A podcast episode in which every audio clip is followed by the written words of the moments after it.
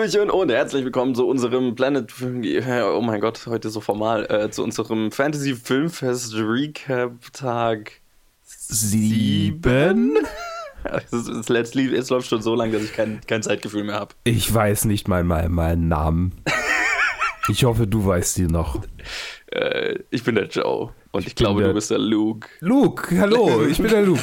Hallo, hallo, hallo. Äh, wir sind schon sehr lange hier. Ja, aber ich, es macht immer noch Spaß. Ich meine, ich bin schon noch viel länger hier, weil ich wohne hier. Äh, das ist richtig. Okay. Ich bin schon sehr lange hier. bis gestern, ich hatte gestern nicht mehr das, ich, mir war gestern nicht bewusst, dass schon Mittwoch ist. Ja. Ähm, demnach ist heute Donnerstag. Anyway, wir reden über Mittwoch. Ja. Nämlich über die Filme, die wir gesehen haben. Und der erste Film war äh, äh ein, ein heißer Start in den Tag. Versuch eines Wortwitzes. Der erste Film war Mope. Der ist unter der Regie von Lucas Hain. Hain Hein. Heine. Äh, Heine und. Vielleicht ist er äh, Deutscher. Ähm, ich glaube nicht. äh, und mit Nathan Stewart Jarrett, Kelly Sry, Brian Husky, äh, David Arquette rennt mit rum und einigen mehr. Und äh, der Film basiert auf einer wahren Geschichte. Mhm. so, so verrückt es auch klingt und spielt in der Porno in, in der amerikanischen Pornoindustrie der frühen 2010er. Ja, äh, äh, so spezifisch in Los Angeles. LA Los Angeles, hat ja so okay. ziemlich die größte Pornoindustrie äh, right. Amerika, also zumindest Nordamerikas. Okay. Und äh, handelt von zwei Mopes, was ein Begriff war, der mir nicht geläufig war davor. Mir auch nicht. Tragischerweise, ähm, jetzt weiß ich es aber. Ja, und ähm, als Mope bezeichnet man in der amerikanischen Pornoindustrie wohl Leute, also Männer, Männer, Männer, die gerne Pornostars werden, aber nicht das Aussehen dafür haben oder ja. das, das Aussehen dafür haben. Und demnach so für jeden beschissenen Job zu haben sind, einfach nur weil sie dabei sein wollen. So. Genau. Es wurde teilweise sogar, ich habe ich hab dann hinterher ein bisschen recherchiert, äh, teilweise sogar äh, in den Titeln damals auch äh, wirklich gesagt, so hier, das ist das ist, das ein, ein Mope-Film Das ist ein Mope-Film, genau. okay. Ballbusted Mopes 2 und so. Oh mein Gott. Ja, also äh, genau, die beiden landen ähm, letztlich halt bei, also sorry, dass ich das übernehme. Ja, ja, übernehme ruhig. Äh, die, die beiden landen halt letztlich bei einer, bei einer Fetisch-Company, die direkt ins Internet äh, veröffentlicht, was für damalige Verhältnisse ganz schön äh, äh, risky und bescheuert war, weil eigentlich nur DVDs sich wirklich richtig gut verkauft haben. Mhm äh, also rein fürs Internet zu produzieren, das war halt quasi bevor Pornhub seinen großen äh, Run hatte, das war bevor die großen äh, äh, Subscription-Sites ihren großen Run hatten, das war kurz davor in diesem, in diesem kleinen äh, Zeitfenster zwischen DVD und Internet mhm. oder halt zwischen ähm, halt Datenträger sozusagen und Internet.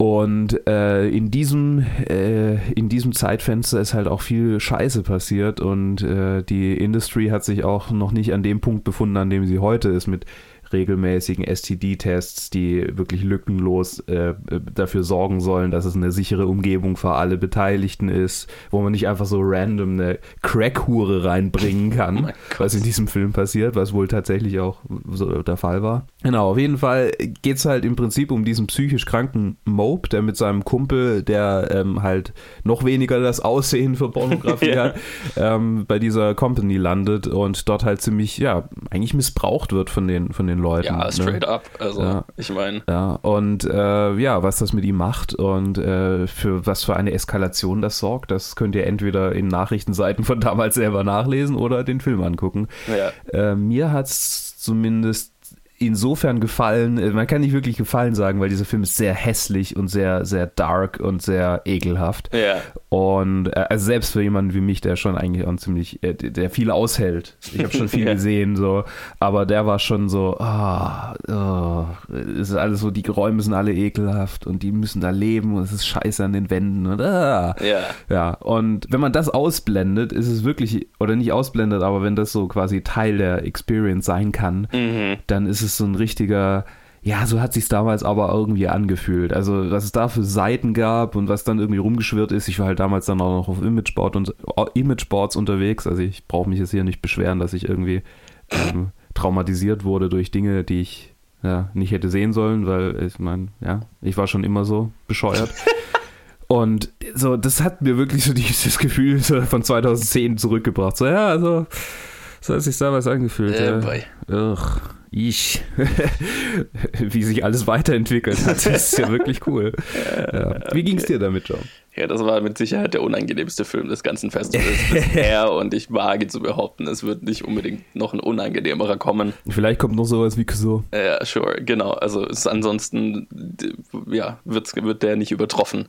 Ja. Ähm, ja, du hast es, du hast es eigentlich beschrieben. Es ist super irgendwie verstörend. Hat mir einen Einblick in eine Welt gegeben, die ich vielleicht gar nicht wissen wollte. Ich möchte sagen, dass es ähm, überhaupt nicht repräsentativ ist. Mhm. Es, bestimmte Dinge sind bestimmt repräsentativ, aber, aber ähm, es, ist, es ist wirklich der unterste, unterste Level von diesem, ja, von diesem ja. ganzen Ding. Ja, und es ist, ja, es, ist, war, es war faszinierend. Es war auch ein ganz guter Film, fand ich. Also mhm. jetzt nicht, nö, nicht überragend, aber äh, zumindest von den Schauspielern fand ich es echt gut. Ja. Und die Story war halt fast äh, ja, abschreckend faszinierend. Ja. Und, ähm, Interessant, war, ich habe ja, nichts davon gehört, tatsächlich. Nee, ich auch nicht. Und ich fand auch gerade den Twist, also den Turn, den das Ganze nimmt, so von weg. Am Anfang ist es so irgendwie, der eine von den beiden ist halt irgendwie so der Tommy Wiseau, der ja. möchte gerne Pornoindustrie, ja. bis hin zu einer Eskalationsstufe, die ich nicht habe kommen sehen. Ja. Ähm, war, schon, war schon interessant. Ich habe es tatsächlich kommen sehen, weil, weil so ein kleiner Einspieler vom, vom Ja, ich habe die ganze Zeit auch lief. auf ein Bild gewartet ja. aus diesem Einspieler und dann war es schon klar. Ja, so, oh ja, okay. okay ja, ja, das war ein bisschen blöd, dieser Einspieler. Also der Einspieler war cool, weil, weil er nochmal ein bisschen so das Mut, die Mut gesettet hat. Aber ich weiß nicht. Hat auch gespoilert. Ja, ziemlich.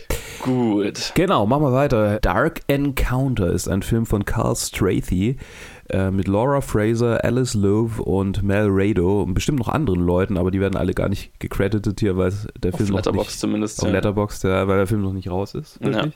ja. es geht um eine Tochter, eine, eine Familie, deren Tochter verschwindet gleich am Anfang des Films, die äh, ein Jahr lang äh, sucht und trauert und äh, nicht weiß, wohin mit ihrer Frustration. Mhm. Und am Jahrestag dieses Verschwindens äh, sehen sie merkwürdige Lichter draußen außen und nehmen an, es sind äh, Jugendliche, die irgendwelche äh, äh Feuerwerkskörper abfackeln, ja. fahren raus und treffen auf im Prinzip Alien-Raumschiffe. Also wir sehen halt wir sehen Lichter, Leute Lichter, die über sie rüber, genau, Leute verschwinden, werden scheinbar von Traktorstrahlen mitgenommen ja. und die Familie, äh, die, die übrig gebliebenen, die nicht entführten, flüchten sich ins Haus und dann haben wir äh, im Prinzip so eine Art äh, Home Invasion mit Aliens. Ja, so. Genau. genau. Mehr kann ich nicht sagen. Ja. Aber was ich sagen kann, ist, dass er sich dann nochmal durch ein anderes Genre durchbeißt. Durchaus, ja. Und ähm, es ist ist äh, ein ziemlicher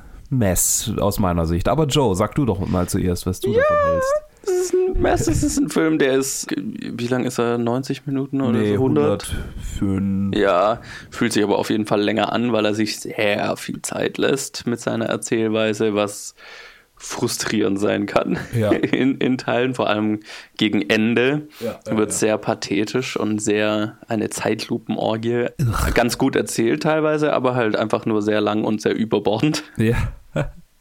und ähm, im Prinzip fand ich die Story ganz cool eigentlich. Also es ist jetzt nichts krass Besonderes, aber es hat mich schon emotional ergriffen gegen Ende auf jeden Fall. Ja. Ähm, ich fand, da waren schöne Ideen drin. Und ich war beeindruckt, aus wie wenig doch sehr viel gemacht wurde. Aber äh, durch die langsame Erzählweise und das super pathetische hat es sich auch so ein bisschen selber ins eigene Bein geschossen. Ja, und dadurch ja. war es ganz gut, aber jetzt auch nicht, nö, bleibt jetzt wahrscheinlich nicht ja. hängen nach dem Festival. Ja. Und er war Teil vom Contest übrigens. Ja. Und ich bereue es bis, ich bereue es gerade echt, dass ich dem äh, zwei statt einer drei gegeben habe. Eigentlich hätte ich ihm eine 3 geben sollen. Naja. Ja. Ja, und dann äh, haben wir weitergemacht mit fast schon einem Highlight des Festivals, zumindest für mich bisher. Äh, Diner, ein japanischer Film von Mika Ninagawa. Warum habe ich dem nur 3 gegeben? Und. Vier geben, sorry. Äh, die anderen Namen liest du mal vor, weil ah, ja, besser. Äh, äh, Tatsuya Fujiwara, äh, Tina Tamashiro, Masataka Kubota, ja, furchtbar, ja. Kanata Hongo und so weiter und so fort. Ja, ja, okay. Die ah, Shinji ja Takeda, so den Namen erkenne ich irgendwoher. Okay. Ja, und das äh, ist ein super, super, super stilisierter Film über Ja. eine junge Frau, die äh, ungewollt über Verwicklungen in einem Diner landet, das ein Members-Only-Diner ist für Auftragsmörder. Es ist so ein bisschen äh, das Hotel Artemis aus dem gleichnamigen Film oder das, na, das Continental aus den John Wick-Filmen. So, Ja, ja. Äh, ne? Es ist ein, ein Diner slash Hotel mit eigenem Code und so weiter ähm, und jeder Menge sehr farbenfroher Auftragsmörder, die da ein- und ausgehen. Ist eigentlich kein Hotel, die, die schlafen da nicht. Ja gut, aber sie haben teilweise ihre eigenen Räume und so. Das stimmt. Ja, aber genau. Ähm, und diese Frau landet da und ist gezwungenermaßen mu muss da arbeiten als Assistentin vom Koch, äh, ein super strenger ehemaliger Auftragsmörder. Und ja, dann gibt es noch diesen Nebenplot, der, der dann einen Einfluss auf den Hauptplot hat, dass äh, der Kopf des Syndikats, der quasi alle die, die einzelnen Gangs vereint hatte, gestorben ist und vielleicht wurde er ermordet.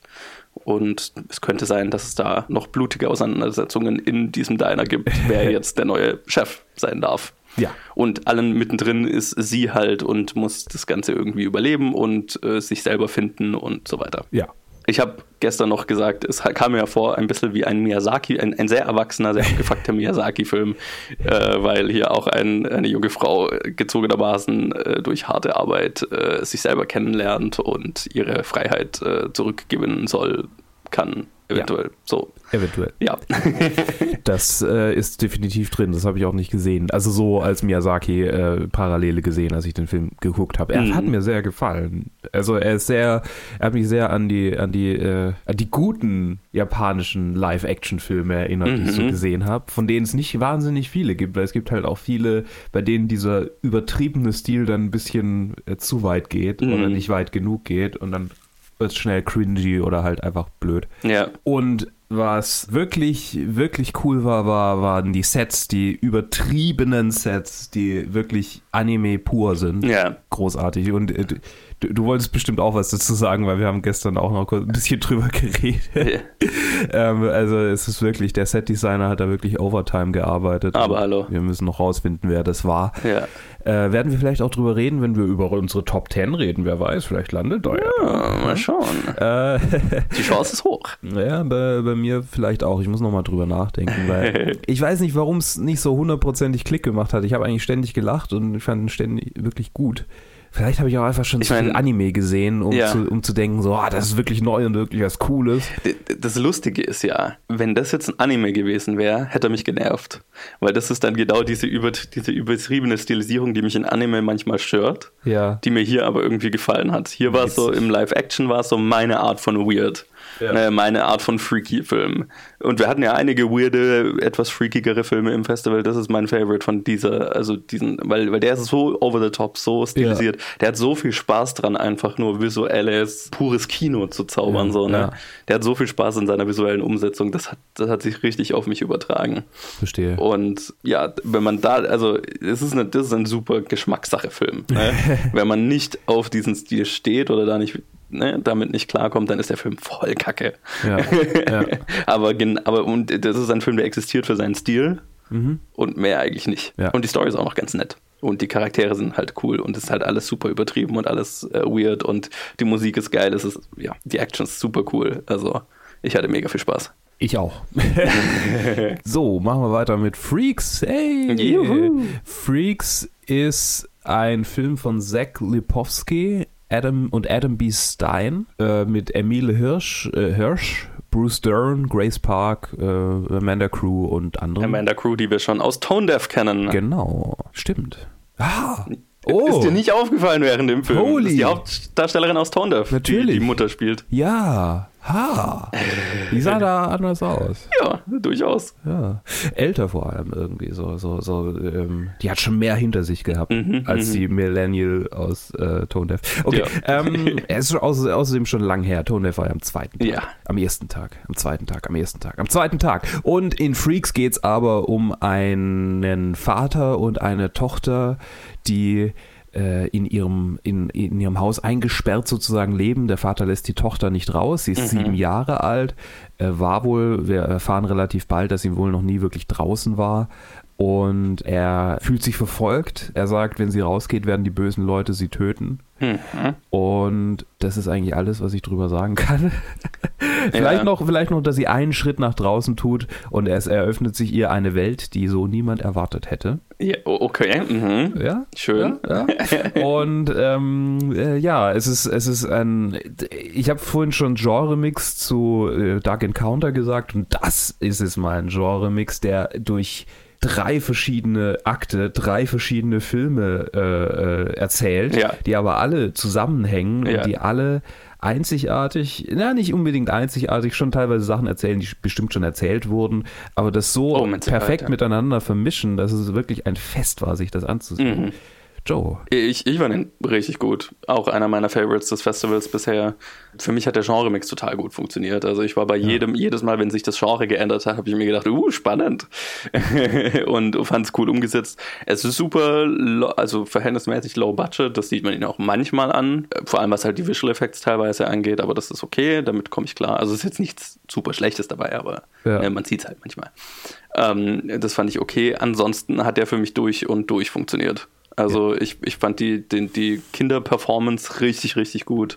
Also, oder die Performance ist allgemein richtig gut. Und er macht aus seinen wenigen Mitteln halt, finde ich, extrem viel. Ja. Weil er fühlt sich so viel größer an, als er eigentlich ist, wenn man dann drüber nachdenkt, dass er halt größtenteils einfach in einem Haus spielt. Und so, also, äh, nee, es hat für mich äh, total gut funktioniert. Ich mochte Das, den sehr. Ja, ich, Der wird mit Sicherheit auch im Kino kommen. Also der hat, also so vom Verleih, den er gekriegt hat und vom von der Größe habe ich das Gefühl, das ist schon einer, den die wahrscheinlich ins Kino bringen werden irgendwann. Wahrscheinlich nicht so ein großer Release, aber ja, es ist halt schon. Ich kann jetzt nicht darauf eingehen, in welche Richtung es geht. ja, genau. Ja. So rein von der Thematik, die sich dann rausstellt, würde es ja ganz gut ins Kino passen. Ja, genau. So, Und dann wird es auch im Trailer garantiert gespoilert werden und Ja. so weiter. Also Ja, oh, ja. Weil sonst kriegst du die Leute ja, die diese Thematik nicht interessiert, auch nicht ins Kino. Mhm. Das ist das Problem bei einem Film, der so wie eine Mystery Box funktioniert. Ja. Leider. Leider. Also schaut euch den an. Der ist äh, übrigens auch Teil des Contests gewesen. Ja. Und äh, ja, wurde von uns zumindest mal gut bewertet. Yes, definitiv. So, und dann kommen wir zum letzten heute. Ja, der Rausschmeißer. Ja. Äh, ach ja, ich bin. Du bist Warte die ganze Zeit, dass du redest. Äh, der Rausschmeißer war Reborn von Julian Richards mit Kaylee Gilbert, Barbara Crampton, Michael Paré und viel mehr. Und es äh, geht um ein, ein Baby, das äh, to- eine Totgeburt in einem Krankenhaus. Also ein Baby kommt tot auf die Welt und liegt dann in der Leichenhalle. Und dann schlägt der Blitz im Krankenhaus ein. Der Tisch, auf dem das Baby liegt, wird elektrifiziert und das Baby erwacht zum Leben. Und äh, 16 Jahre später ist sie dann eine Teenagerin und macht sich auf die Suche nach ihrer Mutter. Und, oh Wunder, sie hat äh, die Kräfte, elektrische Geräte zu manipulieren. Und manchmal auch einfach irgendwie Andere Dinge. andere Dinge. Es ist nicht komplett klar. Es ist Weil nicht wirklich klar, nein. Einmal reißt sie einfach ein Seil durch. Ja. Fern, von, von weitem. Ähm, ja, äh, es, ist, es ist für mich einer von diesen Filmen, wie es auch schon Red Letter Day war, wo ich mir gedacht habe, so die erste Szene vom Film und das Intro, dann habe ich mir so gedacht, uh, ist ja, schaut ja ganz gut aus. Und dann wurde es eher so die sehr low-budget, low-budget äh, trashigere Richtung Luke. Ja. Ja, ging mir genauso. Also es war halt ein Rausschmeißer, es war Festival-Filler. Irgendwie muss man die 50 Filme halt voll kriegen und dann nimmt man halt auch sowas mit rein. Es ist leider halt nicht. Es ist nicht so cringy oder nicht, naja, ich versuche dieses Wort ein bisschen zu vermeiden. Ja. Es ist nicht so wie Red Letter Day, dass man wirklich so Momente hat, wo man, wo man einfach lachen muss, weil es so bescheuert ist. Ja. Und weil weil es dann halt auch irgendwie ein bisschen schlecht gespielt und ein schlechtes Skript vor allem. Und, Ja. ne, aber äh, also da, das, das erreicht er nicht. Nee, leider nicht. Das äh, ist eher so, "Ah ja, ich kann schon sehen, dass ihr ganz schön viele Filme aus den 70ern und 80ern gesehen habt und die coolen Slasher-Flicks und da habt ihr wirklich Bock drauf auf dieses, uh, Michael Myers aber anders, weil Michael Myers äh, seine Mutter sucht Mhm. und äh, Ja, es, es war schon so, ja, okay, I get it. Ähm, ich ja, verstehe, auf was ihr raus wollt. Die Umsetzung ist jetzt nicht, ne? ja. At least it's 80 minutes. Ja, genau. Aber selbst diese 80 Minuten haben sich weitaus Ja, länger angefühlt. Also, da hätte ich gern noch mal 10 Minuten Freaks gehabt. Ja, genau, definitiv. ja, nee, der war, der landet jetzt eher weit unten auf meiner Liste für das Festival dieses Jahr leider. Ja, mehr gibt es zu dem Film auch nicht zu sagen. Der ist jetzt ja. nicht, der hat nicht den Entertainment Value, den Red Letter den auch hat, wenn man, wenn man das will. Leider. Ja. Für manche vielleicht schon. Für manche vielleicht schon, ja. Ja. Das war Tag 6. 7. 7. Gott. Ja, okay. Hm? Wir machen das eine Woche. Ähm, das war Tag 7. Ja. Und äh, ich würde mal sagen, danke fürs Zuhören. Schreibt uns, wenn ihr die Filme gesehen habt. Facebook, Twitter, Instagram, planfilmgeek.gmail.com und wir machen uns jetzt auf zu Tag 8. Yeah. Und melden uns morgen wieder. Bis dann. Tschüssi. Tschüss.